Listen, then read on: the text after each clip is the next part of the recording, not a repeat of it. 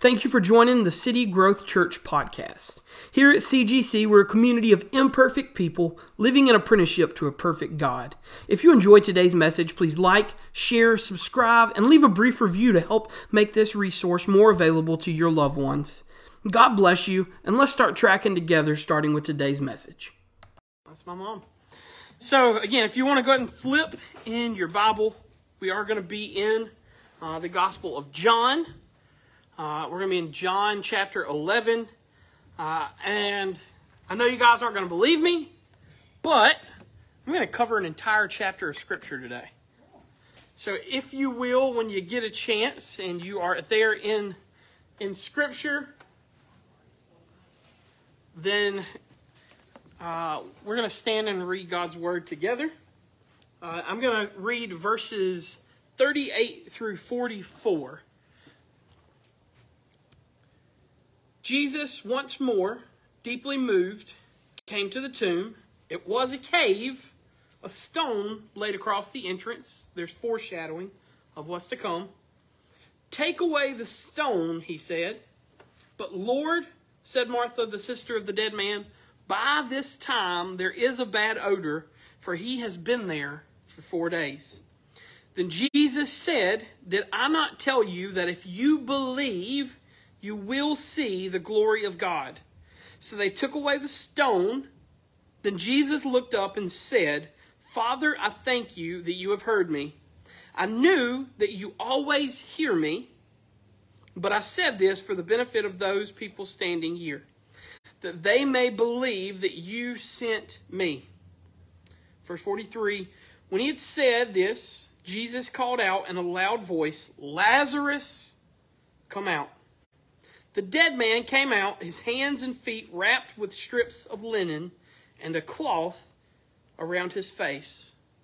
Jesus said to them, Take off the grave clothes and let him go. This is God's word. Dear Heavenly Father, God, we're just so thankful to be able to spend time in your word today, God, to be able to focus in, Lord, on the, the path of Jesus, God, that gave us new life, that gave us restorative hope, God, that we pray that you'll use this time together. You'll use this time in your word, God, to just further our hearts, further our minds, Lord, and bring us closer to you. We pray these things in your glorious heavenly name. Amen. So, I'm going to give us a brief, I'm going to say brief, I'm going to give us the Cliff Notes version, right, of verses 1 through uh, 37. And so it starts, obviously, uh, we have a man named Lazarus, his sister, sisters, Mar- uh, Martha and Mary. This is the same Mary, as you see here in the scripture, this is the same Mary that will anoint his feet with the perfume. This causes a division amongst, uh, I say division, this is an 11 on 1 division that occurs because of uh, this act when, when, when Mary actually pours the perfume on Jesus' feet. Judas, who would be the betrayer, immediately is outraged. John will go on to further explain to us that he's outraged because he's a liar and a cheat.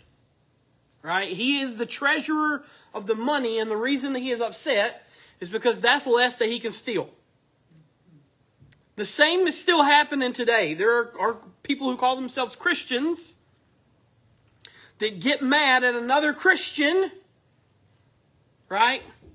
You gave all this money, you gave all this time, you gave all this effort to the, the church and for the, the further in the betterment of the word.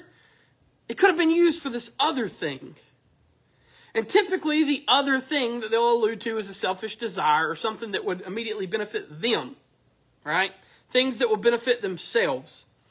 So here we have Mary Martha and Lazarus. No, no, no last name, right? Because last names or surnames, those don't exist yet. Jesus' last name is not Christ. Just so we're all together here. Christ, right, is is a, a title meaning Messiah or the prophesied one, the Savior of the world. So Jesus, when you think of Jesus, is not Jesus Christ in, in, in nomenclature. In other words, in, in name. That is that's not his name. It's a name followed by a title, right?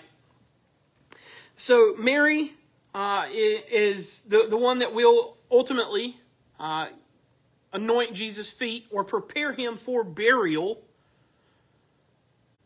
This is Martha, who honestly, our teaching and our, our lesson really comes through in this passage through the lens of Martha. Uh, another account of this same action in the in the Gospel, uh, I believe of Matthew, focuses in on on Martha is kind of angry with Jesus, right? She's angry with Jesus because he left Lazarus there to suffer. She's kind of angry with Jesus because, right?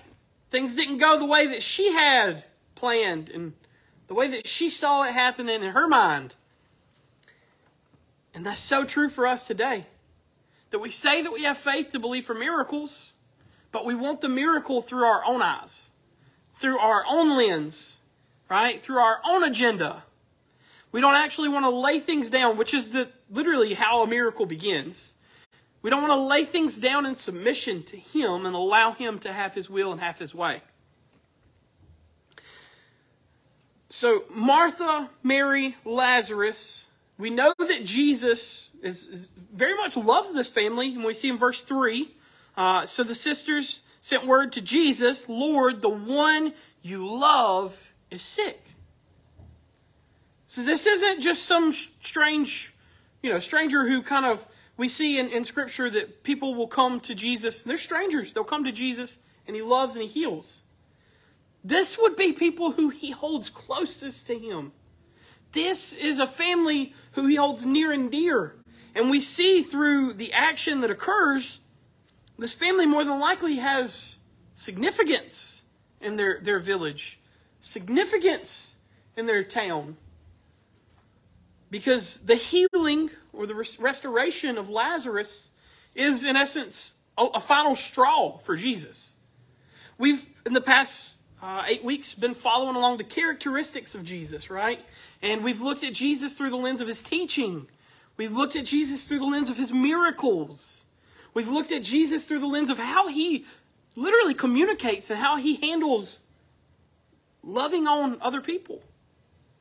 So we haven't just looked at Jesus as some uh, you know, above and beyond, out of reach. We have looked at Jesus as the one who is intimate to us.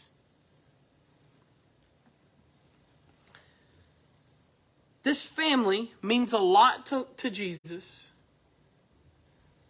The beauty is, you mean a lot to Jesus. If you were the only person on earth, Jesus would still come and die so that you could have new life. Jesus knows and cares for this family, and yet he waits. Look at this, verse 6. So when he heard that Lazarus was sick, immediately he ran to help, right? Surely. No, we see that Jesus stayed where he was for two more days.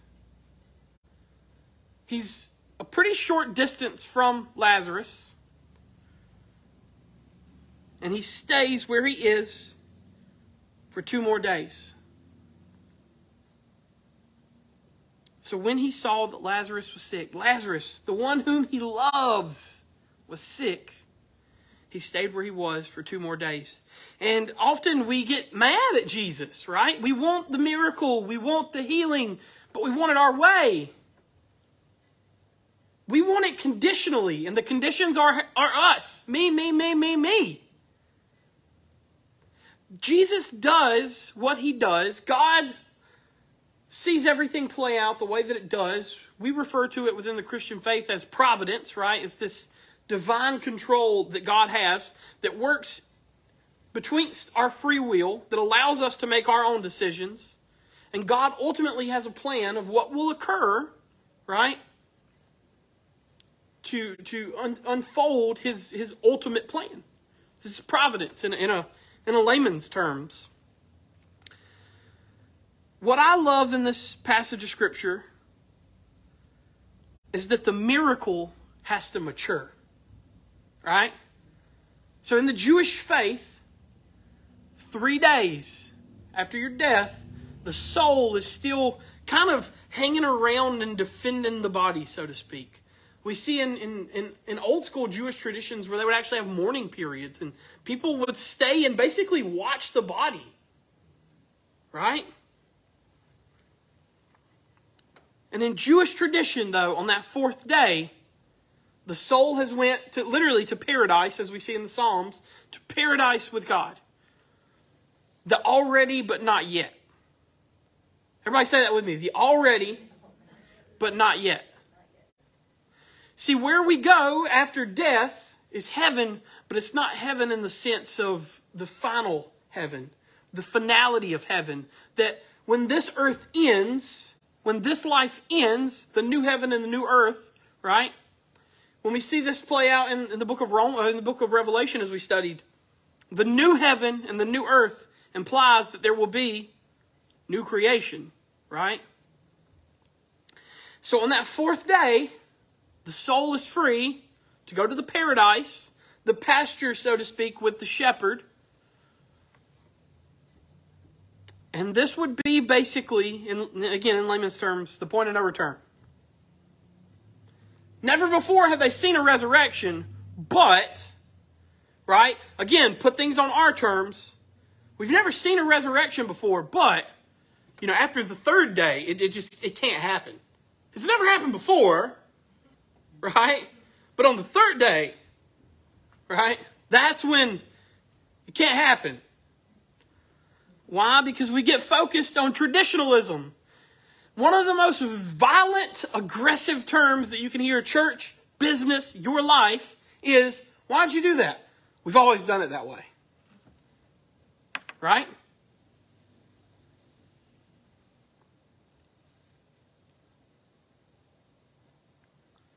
They're so focused on the law and the prophets that they miss the entire point that the Messiah that is foretold by the law and the prophets is standing in front of them. Again, they're so focused on a healing that they have missed the healer.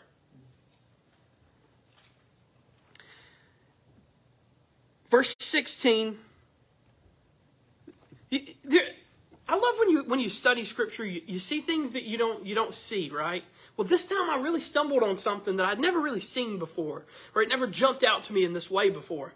There's a guy named Thomas and we literally have an expression made up for Thomas called being a doubting Thomas.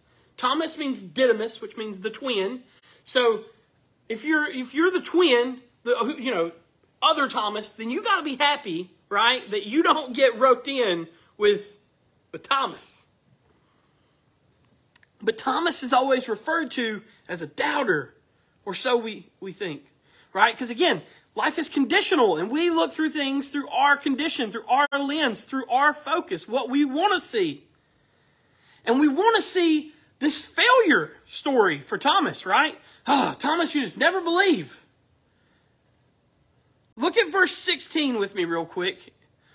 And I found something that I'd never seen before. It never jumped out to me in this way before.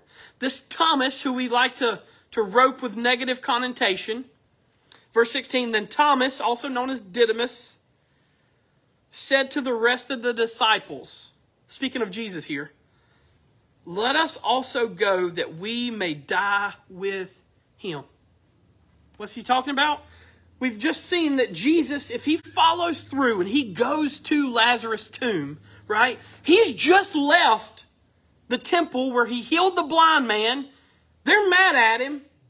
Because he's the healer that he's always been foretold to be.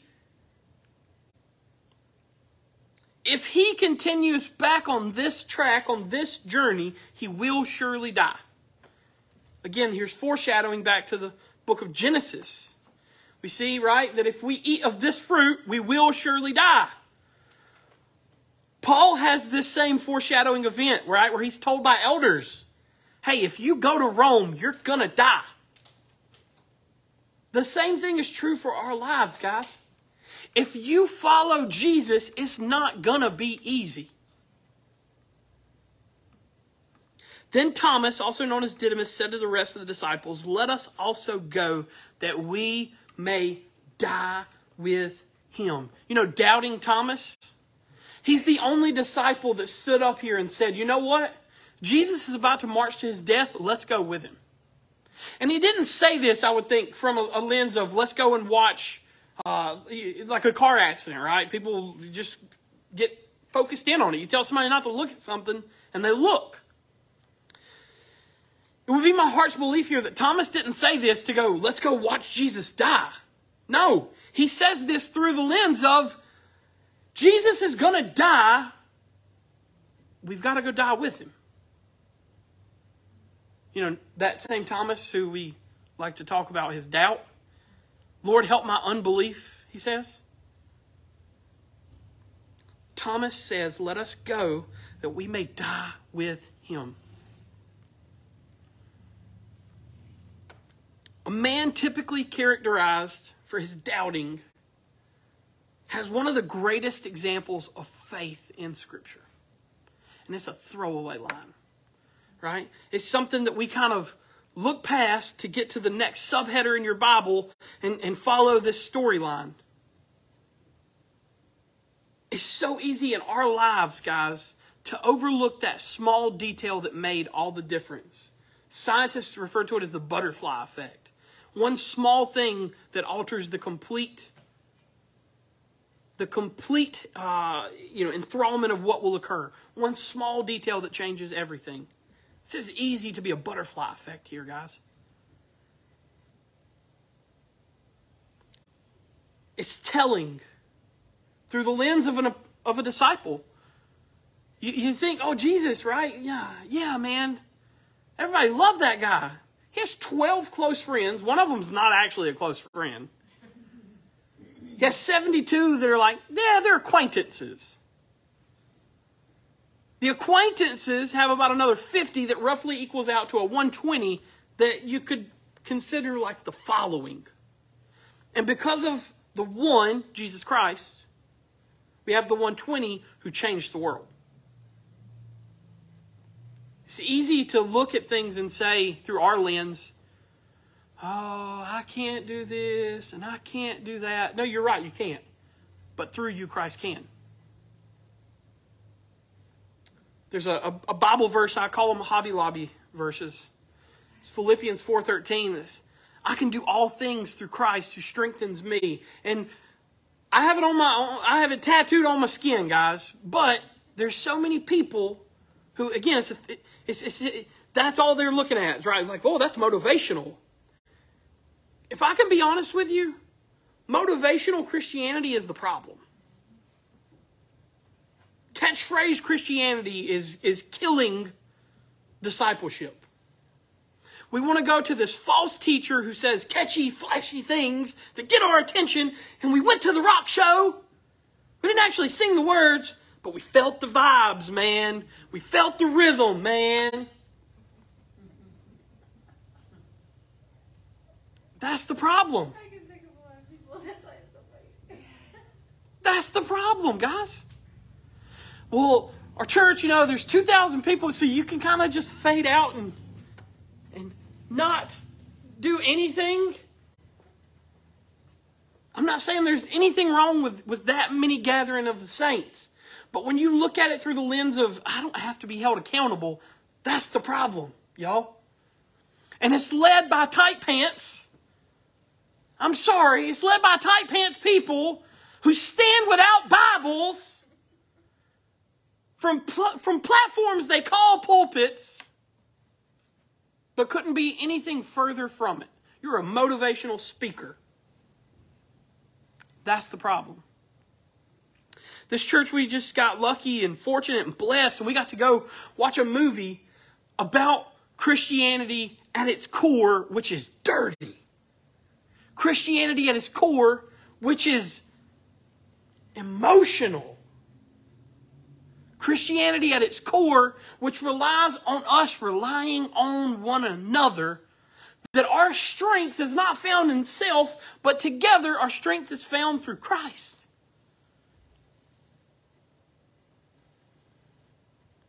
You want to know one of the most dangerous things that, that, that is going through the church today? It's the phrase, follow your heart. Be true to yourself. Don't you follow your heart. Your heart is deceitful above all things, says the prophet Jeremiah. Don't you follow your heart because your heart will lead you to sin. They don't want to preach that.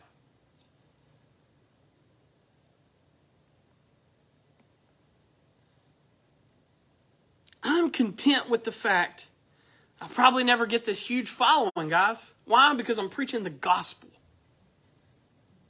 And the gospel says that we're wrong.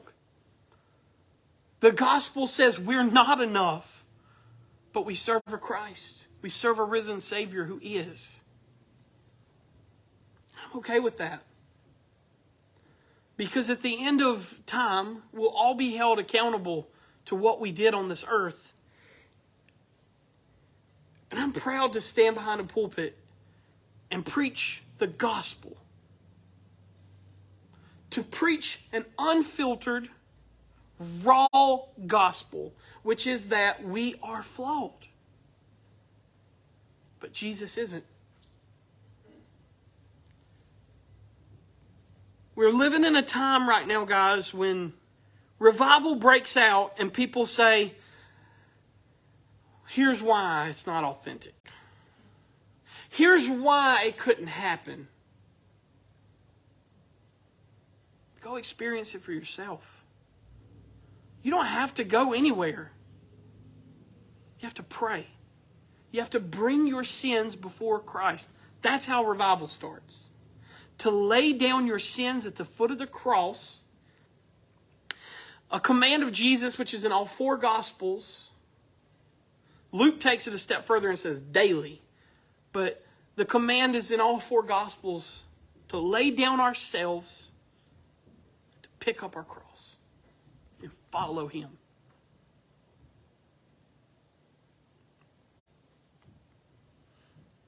The doubting Thomas is the one that says, Let's go lay down our lives with Christ.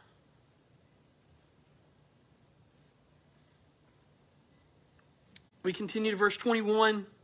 Lord, Martha said to Jesus, If you had just been here, my brother would not have died. All right, let's do some math. Let's follow this math, guys.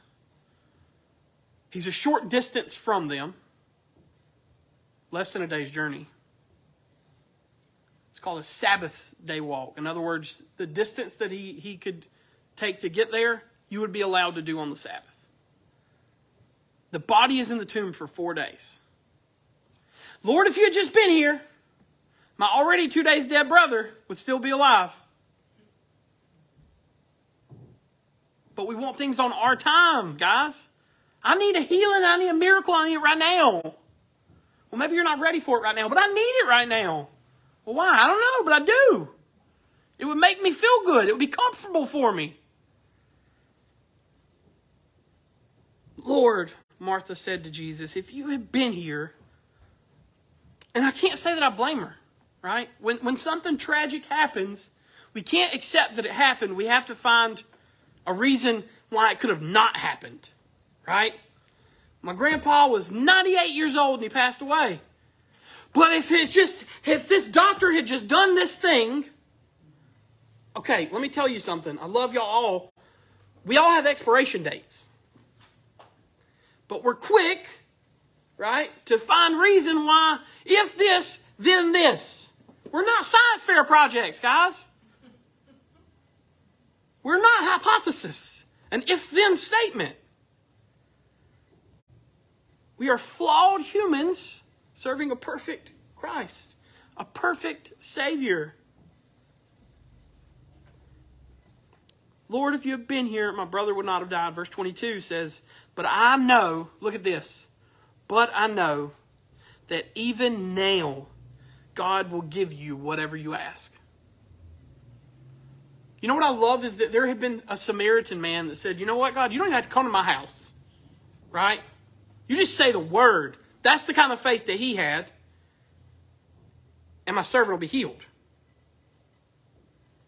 Now, Mary, Martha, Lazarus, who are very close to Jesus, Lazarus being the one whom he loved.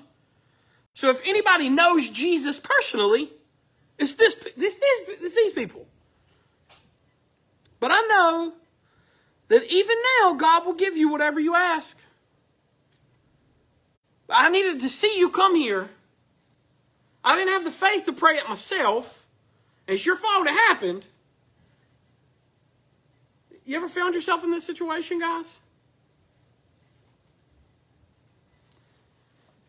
That our faith is not as big as our asks.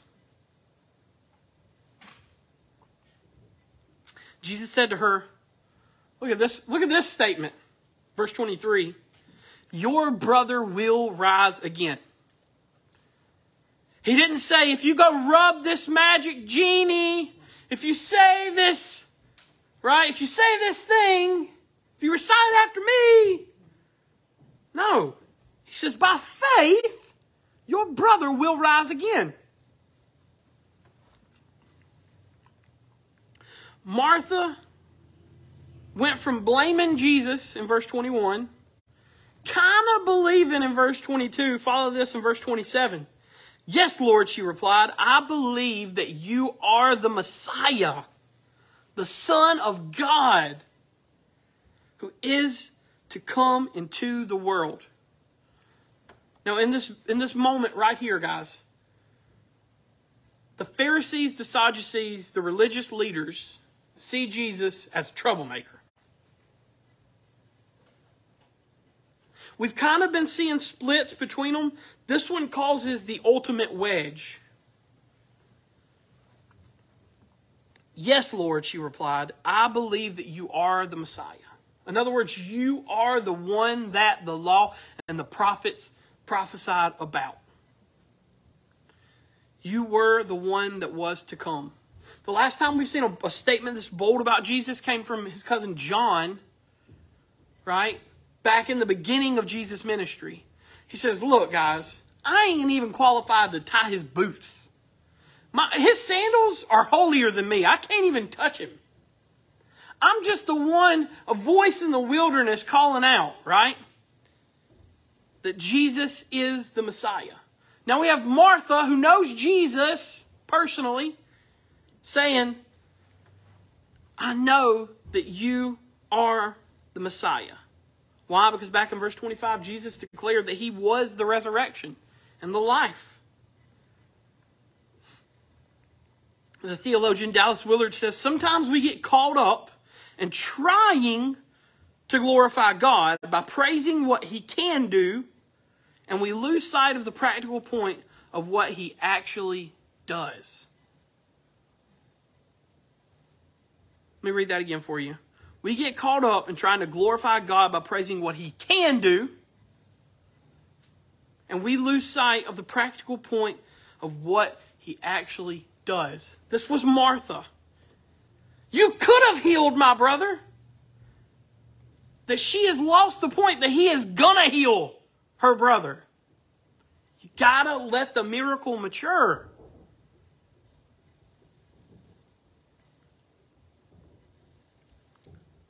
skip ahead to verse 37, we see, But some of them said, Could not he, have op- he who opened the eyes of the blind man have kept this man from dying? He could have healed. He, he could have just prevented all this, right? He could have just not let any of this happen. How's that working out for you?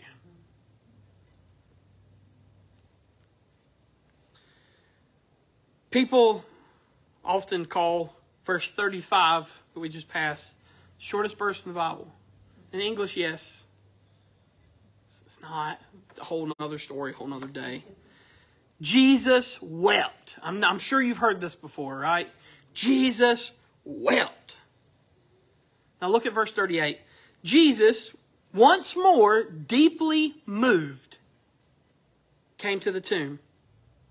It was a cave with a stone laid across the entrance. What does that sound like, y'all?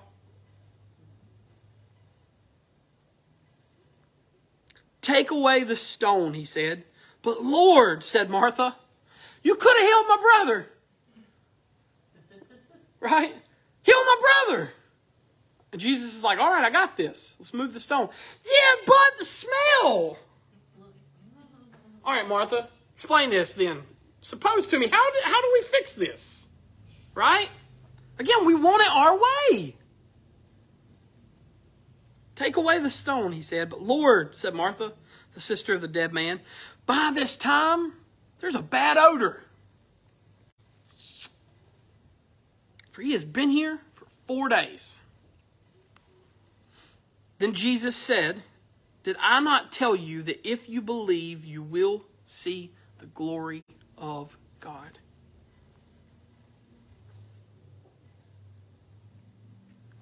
Deeply moved by the situation, knowing the sure repercussions of what this saving act of grace will do, Jesus takes the opportunity not just to rise Lazarus, raise Lazarus, but to, to, to restore Martha's faith. It's not enough for him to just raise Lazarus from the dead. He wants to give Martha a new kind of faith here. Did I not tell you that if you believe, you will see the glory of God? He tells Martha, and he's telling us still today, you don't have to see it to believe it. That is literally the opposite of faith. Faith is to have belief in that which you can't see.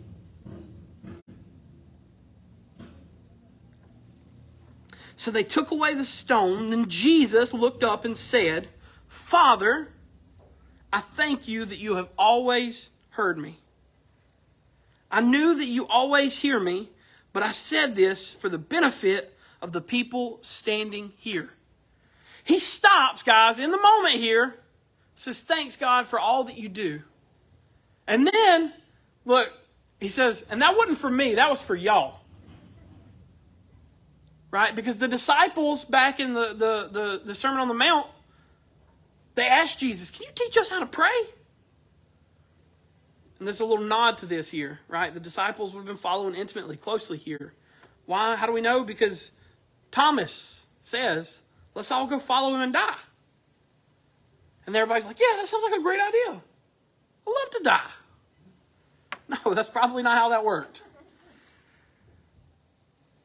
Father, I thank you that you have heard me. I knew that you always hear me, but I said this for the benefit of the people standing here that they may believe that you sent me.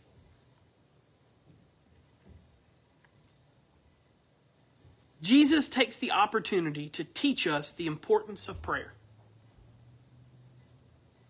Jesus very easily, guys, follow, follow along here. He could have swipe of the hand, there goes the stone. Not a word said, right? Lazarus comes out, he's healed, he's glorified, he's magnified. No. He wants us to be part of the miracle, guys. You guys roll away the stone. All right, let me show you how to pray again, real quick. Matter of fact, I'm not just going to show you how to pray. I'm going to then tell you this is why prayer is important. He demonstrates that the foundation of a solid faith is an active prayer life. the foundation or the, the, the basis of faith is your prayer life. I'm not hearing from God. I'm not praying either. Jesus calls us to pray like we have already seen the miracle unfold. Prayer with a purpose, I'll call it.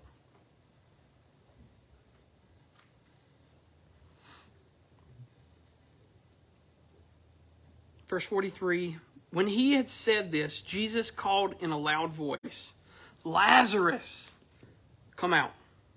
The dead man came out, his hands and feet wrapped, strips of linen, and a cloth around his face. Okay, this is full burial rites, guys. In other words, they didn't plan on him coming back. They want Jesus. If they actually believed and had faith in Jesus, they would have left him laying there. Jesus is coming. Right? We ain't even worried about it. Yeah, he might be starting to stink. Jesus got this.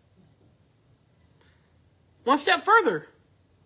If they had real faith, they would have said, Lazarus, rise. In the name of Jesus Christ, rise. But Jesus, who lets the miracle mature, also has the grace to let us learn.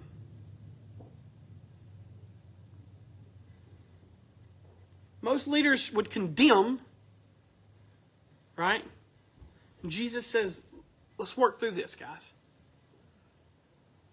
A true leader gets down in the trenches and gets dirty with his team. I, I would I would say going in the tomb with the dead guy. Like that that that's proper leadership here, guys. Verse 45. Let, let me tell y'all something real quick. John will spend a third, a little over a third actually, of his gospel on the last 10 days of Jesus' life. Y- y'all heard that? Over a third of John's gospel is the last 10 days of Jesus' life. So, in other words, it's pretty important. Verse 45 is the turning point of Scripture. Therefore, many of the Jews who had come to visit Mary and had seen what Jesus did believed in him. Were they there to see Lazarus? Were they even there to see Martha? Let me let me show y'all something real quick. Mary is referred to, I mean, let's just there's no kids. Mary's referred to as a prostitute. People know her as a prostitute. Verse 45 Therefore, many of the Jews who had come to visit Mary. Mm, who do they know? It's like when they catch the woman in adultery. What? Why are you catching her in the? In, this implies that you have a certain propensity for sin in your life. But let's let's point fingers, right? So watch this. They had come to visit Mary and had seen what Jesus did and believed in him. They came. They came for the sin and they stayed for the Savior. They came for the feel good, and they stayed for the restoration. Verse 46 But some of them went to the Pharisees and told them what Jesus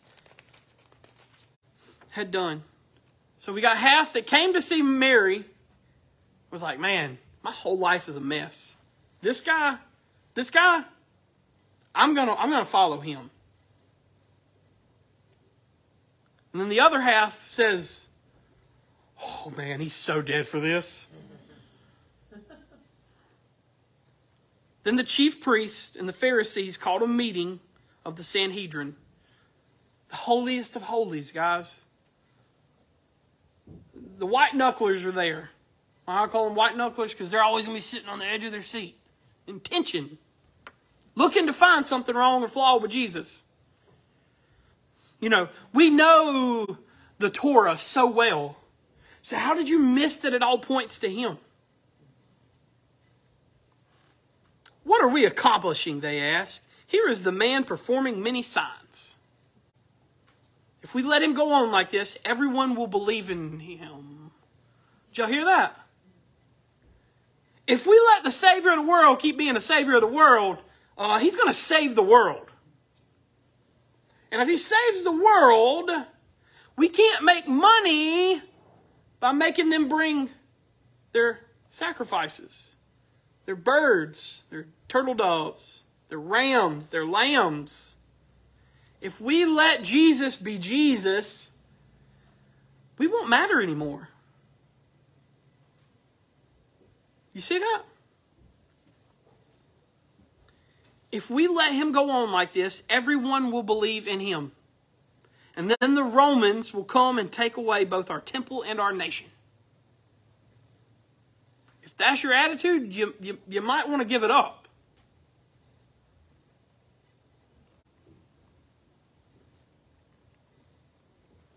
The beauty comes right here. Uh, in verse 54. Therefore, Jesus no longer moved about publicly among the people of Judea. Instead, he withdrew to a region near the wilderness, to a village called Ephraim, where he stayed with his disciples. Why does this matter? We did an entire word study on this word eremos. What we see here is wilderness. Why does that matter? Back in Mark chapter 1, verses 11, 12, and a voice came from heaven, You are my son, whom I love. With you I am well pleased. And at once the Spirit sent him out into the wilderness. And at that point in time, he goes to Eremos to prepare for ministry.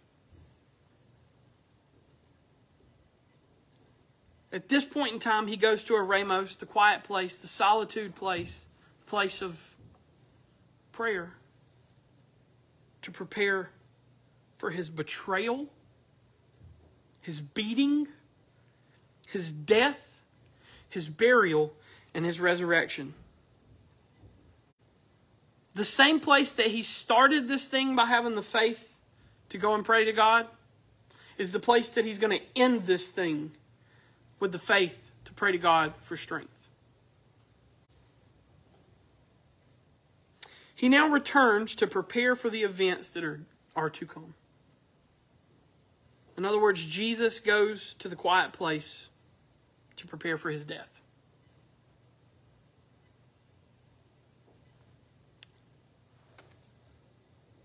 You, know, one of the, the most kind of similar places we can kind of see this that plays out in our lives. You ever had a family pet who like you loved, right? And that that pet loves you. A lot of times that pet loves you so much that they're going to spare you of the agony. They'll go off away from everybody else and they'll pass away quiet because they love us that much. Jesus loves us so much that he went away, away from all the noise, away from all the busyness. I mean, guys, if he's going to be like an overthrower, I'm just saying he just raised somebody from the dead. Like, this would be a good point. People would be like, okay, we can follow this guy. But Jesus knew what was coming. So he goes to the quiet place, he goes to Eremos, and he prays. I don't think that enough of us spend time in Eremos or the quiet place in, in prayer. Right? We wonder, God, why won't you do these things that I want you to do? First off, there's your problem. Well, God, I'm not hearing from you, but I'm not spending time with you. You know the number one cause of divorce? Lack of communication. Oh, it's infidelity. What caused infidelity? Oh, it's abuse. What caused the abuse? It all points back to one thing. You know the number one cause of a lack of faith? Lack of communication. I'm going to pray for us real quick. Uh, we'll close it out. Uh, I'm going to read one more quote. I'm going to pray for us. Uh, the kids will come back down. This quote comes from Henri Nouwen, who is renowned for, literally, for his meditations on silence and solitude. In other words, he thought that that Eremos study thing was so important that he committed his life to it. Jesus changes our history from a random series of sad, of sad incidents and accidents into a constant opportunity for a change of heart. That one will cut you deep. Let me pray for us. Dear Heavenly Father God, we're just so thankful for your word. We're thankful for your love. We're thankful for the opportunities that you give us, God. We just pray, Lord, that you'll change our hearts, Lord. You'll change our minds and you'll change our focus. That we could see you and that we could seek you above all things, God.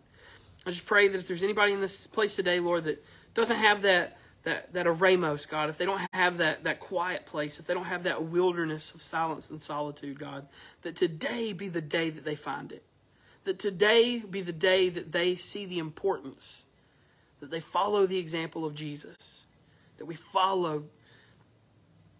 We follow you. Just pray these things in your heavenly glorious name. In Jesus' name. Amen.